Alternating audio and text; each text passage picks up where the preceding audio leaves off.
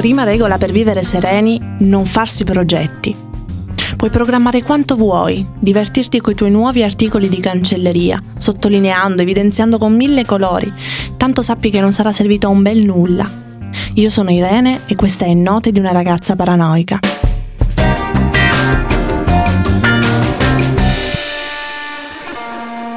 Anzi, dovrai prodigarti al più presto ad acquistare un bianchetto in più per cancellare tutto quanto, riutilizzare il foglio per scriverci qualcos'altro, che non sia stavolta un altro prognostico per il futuro, per favore.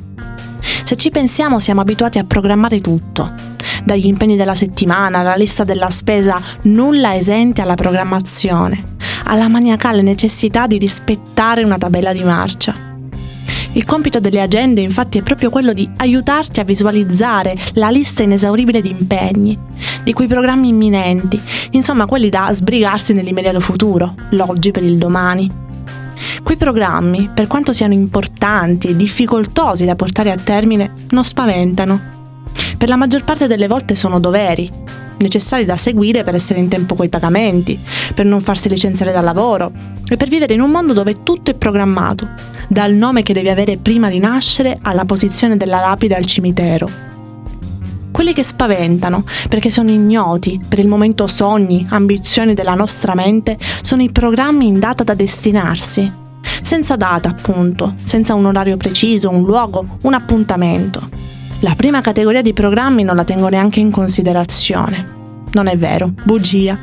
Purtroppo la scuola mi ha abituato a programmare e all'università, se non ti fai un programma di studio, muori sommersa dalle pagine infinite di manuali di scienze applicate al cazzo che me ne frega. Ho comprato una bellissima agenda con dei gufi.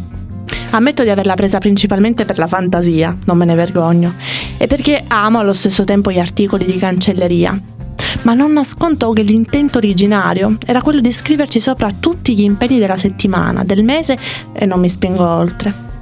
Alla fine però si è trasformata in un'agenda del futuro, non nel senso materiale del tempo, chiaramente, ma di quei programmi destinati a un futuro prossimo.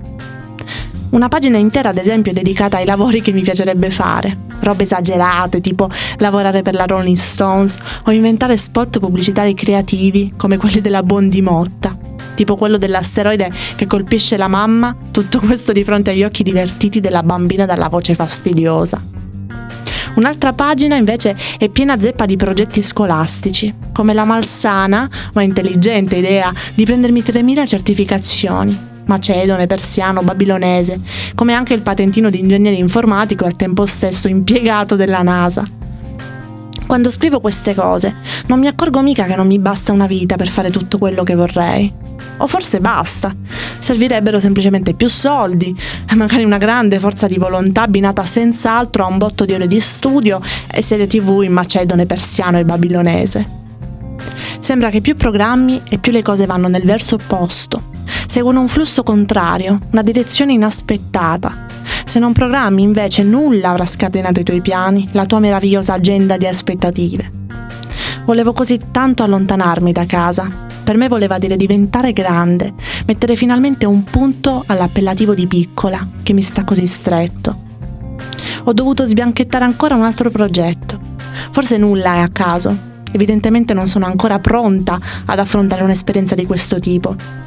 E forse è vero, forse dovevo svegliarmi prima, valutare bene a cosa andavo incontro ma essere riflessiva non è mai stato il mio forte. Al contrario mi faccio travolgere dall'entusiasmo di quei progetti così pieni di potenziale.